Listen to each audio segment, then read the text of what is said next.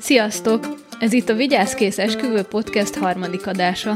Én Mészáros Eszti vagyok, a kreatív esküvő szervező. Én pedig Kis Brigi, a Brivirág tulajdonosa.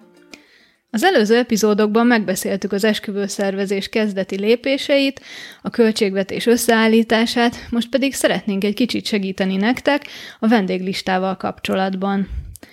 Azt gondolom, hogy a vendéglista összeállítása talán a legérzékenyebb pontja az esküvő szervezésnek. Számtalanszor fordultok hozzám olyan kérdésekkel, hogy nem tudjátok, hogy kiket kellene, vagy kiket illene meghívni életetek egyik legszebb napjára. Hát, hogyha röviden szeretnék válaszolni, akkor azt mondanám, hogy azokat, akiket szerettek, és akik közel állnak hozzátok. Persze itt azért ennél többről van szó, ezért a mai adásunkban tartunk egy kis gyors talpalót a meghívottakkal kapcsolatban, és igyekszünk eloszlatni néhány sztereotípiát. Ha meghallgattátok az első podcast adásunkat, akkor már biztosan nem ér újdonságként benneteket, biztosan eljátszottatok már a gondolattal, hogy kik azok, akiket szívesen látnátok az esküvőkötökön, kit kérnétek fel tanúnak vagy koszorústánynak. A jó hír az, hogy az legalább biztos, hogy ezzel kell kezdeni a listát. Tehát azokkal a vendégekkel, akikkel mindenképp szeretnétek számolni, nagyon szeretnétek, hogy ott legyen az esküvőtökön. A szülők, nagyszülők, testvérek, tanúk és a koszorús lányok. Állítsatok össze egy hozzávetőleges listát azokról a közeli hozzátartozókról, a családról, balátokról, akiket mindenképp szeretnétek meghívni. Persze nem kell mindent rögtön kőbevésni, csak hogy kapjatok egy kezdeti képet. Ennek segítségével könnyebb lesz majd megtalálni az ideális helyszínt, akár szállással, hiszen ahogy ezt már a korábbi adásokban is említettük, nagy létszám esetén azért fontos, hogy elférjetek. Hogyha szeretnétek szállást is biztosítani a vendégeknek, akkor pedig nem árt, ugye, hogyha rendelkezésre áll a helyszínen, vagy akár a helyszín közelében elegendő mennyiségű szállás lehetőség. Pontosan, ezért is született meg ez az adás, mert azon kívül ugye, hogy a családon kívül kik legyenek még ott, ez általában egy hatalmas fejtörést okoz minden párnak. Nos igen, ez lesz ugye a legnehezebb feladat.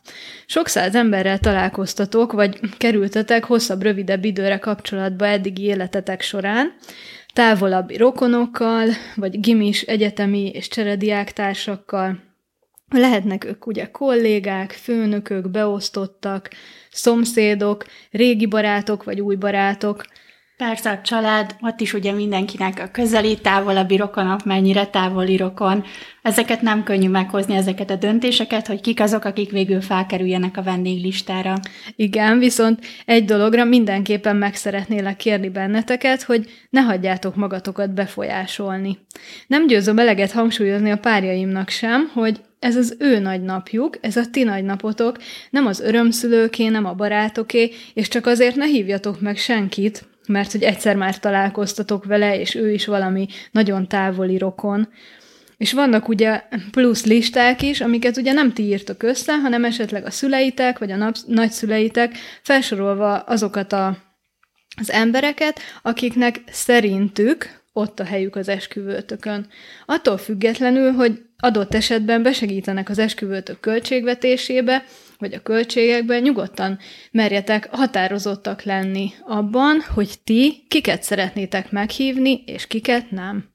Ezt jobb az elején tisztázni, hogy elkerüljétek a kellemetlenségeket. Természetesen ez nem jelenti azt, hogy nem tehettek kivételt, hiszen az is értető, hogy szeretnétek mások kedvébe járni, de minden esetben közösen hozzátok meg a döntést a párotokkal.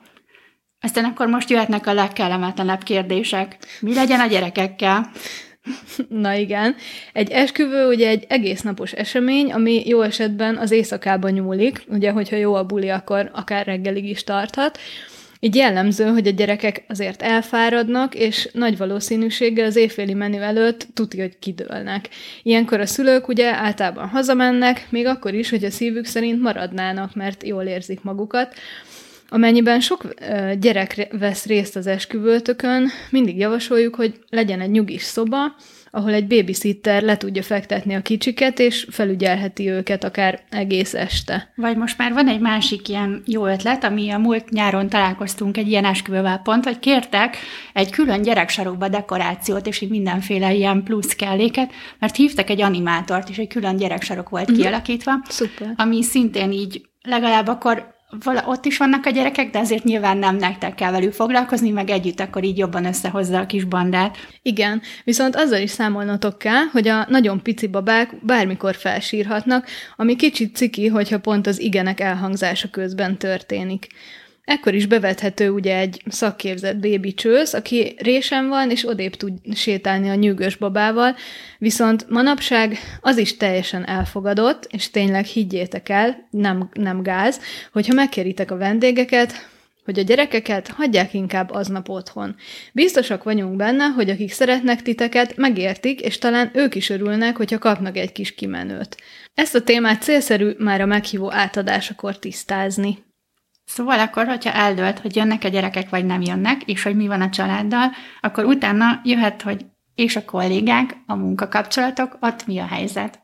Ha jó kapcsolatban vagy a kollégáiddal, esetleg munkán kívül is találkoztok, csináltok közös programokat, beültök egy kávéra, vagy akár közösen szoktatok menni kirándulni is, akkor persze meghívhatod őket, de hogyha valakit csak azért hívnál meg az esküvőre, mert azt gondolod, hogy megsértődne, Hm, hát azért arra is van megoldás, hogyha csak a szertartásra invitálod. Akkor, ha most már ez szóba került, akkor beszéljünk egy kicsit arról, hogy kiket és hova hívunk meg. kell hogy mindenki mindenhol részt vegyen, vagy van-e lehetőség arra, hogy több részletben valakit minden részére meghívni, valakit pedig csak a szertartásra? Igen, egy esküvőnek megvan a kerete, abban most nem menjünk bele, hogy ettől mennyire lehet, vagy szeretnétek eltérni. Mert erről amúgy lesz egy külön podcast adásunk is. Aha, vegyük ezt a kis vonalvezetőt alapul, mi szerint. Lesz ugye vendégvárás, egyházi házasságkötés templomban, és vagy polgári szertartás a helyszínen, lesz ugye vacsora, majd ezt követően tánc és buli hajnalig. Igen, és akkor itt ugye az előző kérdés, hogy fontos-e, hogy mindenkit mindenhol meghívjunk, vagy megtehetjük-e, hogy valakit csak az egyik, valakit meg az egész eseményre meghívunk? Igen, szerintem vegyünk most három esetet, ezek a leggyakoribbak. Persze, hogyha nektek teljesen más terveitek vannak, el szeretnétek térni a megszokottól, de tanácstalanok vagytok, akkor nyugodtan keressetek fel, mert biztosan lesz ötletem vagy tapasztalatom, amivel tudok nektek segíteni. Itt most csak akkor azt a három esetet mondjuk el, ami a leg, legtöbbször előfordul, és amivel talán akkor egy kicsit most itt hirtelen tudunk segíteni, hogy merre induljatok el. Uh-huh. Minden meghívott részt vesz a teljes esküvőn, tehát meghívjátok a vendégvárásra, a szertartásokra, a vacsora és a bulira is, szóval mindenkit mindenhova is meghívtok. Akkor van egy olyan eset is, amikor a távolabbi rokonokat, ismerősöket, kollégákat csak a szertartásra hívjátok meg, és a szertartás végén a ceremóniamester vagy a vőfély el tud tőlük köszönni. Harmadik pedig, hogyha a szűk családdal megünneplitek az esküvőt, tényleg ezt egy ilyen kis meghitt dolognak megtartjátok magatoknak, a családnak, és egy másik napon pedig tartotok egy szuper bulit a barátokkal, ismerősökkel, haverokkal. Akkor most itt is nagyon sok lehetőség van tulajdonképpen. Bármire is van megoldás, de azért össze, összegezzünk pár iratlan szabályt. Oké, okay. hogyha nem beszéltél az illetővel, vagy a meghívni kívánt vendéggel két éve, két éve, akkor, akkor szerintem kell. nem kell, hogy Igen. meghívd.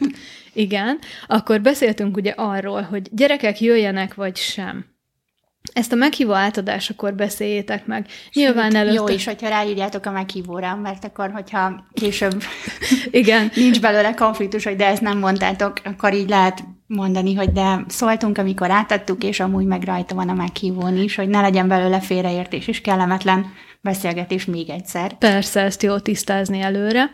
Akkor ö, beszéltünk ugye a kollégákról, hogyha a munkahelyen kívül is találkoztok, csináltok külön programot, akkor nyugodtan hívjátok meg, hogyha nem olyan szoros, de félsz, hogy megsértődik a, az illető, akkor hívjátok meg csak a szertartásra, és ahogy említettem, a, a ceremóniamester vagy a vőfély ugye beleszövi a kis mondataiba, hogy elköszönjön azoktól a vendégektől, akiket a vacsorára nem invitáltatok meg. Aztán hát vannak ugye olyanok is, akiknek ti voltatok az esküvőjükön, és hogyha ha a szűk lista nem engedi meg, akkor, akkor nem feltétlenül kell őket sem meghívnotok. Na, és akkor Szerintem beszéljünk arról is, hogy kik azok, akiknek nem igazán van keresni valójuk Igen, ez a is ti egy jó nagy téma. napotokon. Mert eddig csak arról beszéltünk, hogy kit hívjunk meg, és Igen, akkor most igen, abban igen. is segítünk, hogy amikor megvan a 100-150 fős lista, akkor azt mi alapján tudjátok egy kicsit visszaszűkíteni, hogy kik azok, akik semmiképp ne kerüljenek rá a listára. Igen. Szóval kik vannak úgymond fekete listán? Hát például az olyan személyek, akit nem ismer a párotok, vagy ő nem ismeri a párotokat, ez ugyanaz, és soha nem is volt kíváncsi arra, hogy kivel is vagy együtt, Szóval ő valószínű valami távoli ismerős, hát őt ne hívjátok meg az esküvőre. Igen. Vagy ha nem támogatja ezt a kapcsolatot, lehet, hogy az az oka annak, hogy nem ismeri, akkor valószínűleg őnek is sincs ott helye. Na igen, a ugye szupernapon. ilyen is felmerülhet. Akkor mi van még, Brigi? Hát van akkor ugye, a, aki mindig mindenkit túlöltözne, és nyilván ez a te napod, meg a, ez rólad szól, és hogy nyilván akinek kellemetlen elmagy- vagy akinek már szerintem el kell magyarázni, hogy ne öltözön túl, mert ez nem az ő napja, és nem róla szól a show. Én, én őket is azért arra a listára tenném, akiket akiket nem hívnék meg, vagy hát hogyha meg olyan, hogy nagyon közel, akkor meg nyilván vele meg tudod beszélni, meg remélhetőleg ő is úgy gondolja, hogy ez a te napod, és nem, aznap nem szeretne túlöltözni téged. Na igen, a túlöltözés mellett ugye még arról is fogunk majd beszélni, hogy milyen úgymond íratlan dresszkódok vannak esküvőre, mert ugye vannak azok a, az emberek, akik szívesen mennek, vagy szívesen hordanak piros ruhát, és na, ugye az sem Hát, illik. fehérbe jön el, az Aha, is. na igen, volt ilyenre is példa. Na igen, és akkor most kicsit elrugaszkodtunk. Van ugye például a főnököd, vagy azok a kollégáid, akikkel hiába töltöd a legtöbb idődet, de az ebédrendelésen kívül más témátok nincs, hát szerintem őket se hívjátok meg. Igen, valószínűleg velük amúgy is csak munkáról, Mhm, munkaidőben beszéltek. igen. Lehet, hogy azt se tudja, hogy van lesz esküvő, tehát ő, ő biztosan nem kerül fel a listára. És szerintem ugyanilyenek azok a régi barátok, akik talán gimibe vagy bármikor a legjobb barát, legjobb barátnő volt, de mondjuk nem tudom, öt éve nem beszéltetek, vagy már nem olyan szoros a kapcsolat, akkor csak azért, mert ő régen nagyon jó barát volt. Én azt gondolom, hogy neki, neki sem igazán kell ott lennie egy esküvőn. Persze, így már is könnyebb ugye a, a szelektálás. Igen, a barátoknál akkor így könnyű kiválasztani, hogy ki legyen ott és ki nem. Igen, meg akkor, ha már a barátoknál tartunk, ugye, hát szerintem mindenki baráti körébe vannak olyanok, akik nem vetik meg a, a piát, és na, hát, hogyha nem szeretnénk balhét emiatt, akkor lehet, hogy őket sem hívjuk meg. És akkor az utolsó, ami talán egyértelmű, az exedet, akivel jobban maradtatok a szakítás után, hát nem feltétlenül kellene, hogy meghívd az esküvőre. Valószínűleg igen, a párod nem biztos, hogy örülne neki, hogyha ez nem az az esemény is az a nap, ahol részt kell vennie, nem egy szülinapi buli, vagy olyan, amire akár még talán rajta is lehet a meghívottak listáján, talán az esküvő az nem.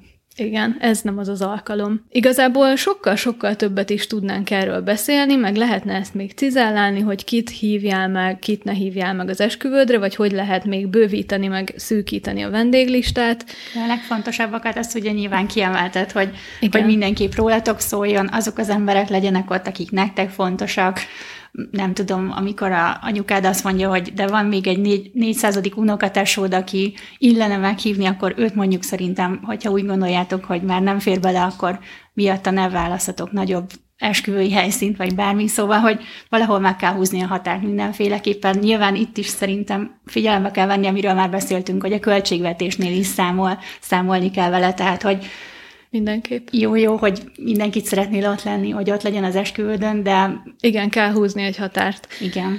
Meg hát arra szerintem az az egyet még említsük meg, hogy általában azért arra is figyelni kell, hogy ugye az egyik család, tehát hogy valahol egy ilyen egyensúly is legyen. Igen, hogy, hogy ö, mind a két részről kb. ugyanannyi igen, vagy legyen hogyha nem is, akkor ne legyen belőle sértődés. Tehát, uh-huh. hogy mondjuk nálunk úgy volt, hogy nálunk az én családom nagyobb volt, de viszont a baráti köröm mondjuk kisebb, akkor nyilván az ott mondjuk egy ilyen tök jó Aha, balansz. balansz. De hogyha meg, ha meg mind a kettőben nálunk lett, akkor is legalább meg kell beszélni szerintem. Tehát ez mindenképp egy szintén egy olyan dolog, amit le kell ülni, és, és ketten Igen, egy kompromisszummal a végén. Amikor beszéltünk ugye a nulladik alkalomról, vagyis az esküvő szervezés nulladik lépésre, Tényleg, hogy igen. leültök a vacsi, meg egy kis bor mellett, Na, és akkor megbeszélitek. tipp. Igen. Szóval, hogyha még nem hallottátok az első adásunkat, akkor mindenképpen hallgassátok meg, és úgy kezdjetek hozzá az esküvő szervezésnek. Ha esküvőd lesz, és van még kérdőjel a fejedben, akkor iratkozz fel a csatornára, hogy ne maradj le az újabb epizódjainkról. Ha pedig ezzel a témával kapcsolatban lenne kérdésed, akkor a Facebook csoportunkban az aktuális poszt alatt tedd fel, és mi válaszolni fogunk rá. Ha még nem vagy tagja a Facebook csoportunknak, akkor lép be. Vigyázz kész, esküvő néven találod meg a Facebookon, de a linket berakjuk majd az adás leírásába is. A következő epizódban pedig arról beszélgetünk, hogy hogyan választátok ki a számotokra tökéletes esküvői szolgáltató csapatot, kik tartoznak egyáltalán bele, és milyen szempontok alapján érdemes választani. Köszönjük, hogy itt voltatok velünk! Ez volt a Vigyázkész Esküvő Podcast harmadik adása. Az epizódokat megtaláljátok Spotify-on, Apple Podcast-en, Google Podcast-en, valamint YouTube-on is. Illetve többet megtudhattok rólunk, munkánkról és a témáinkról a közösségi média felületeinken.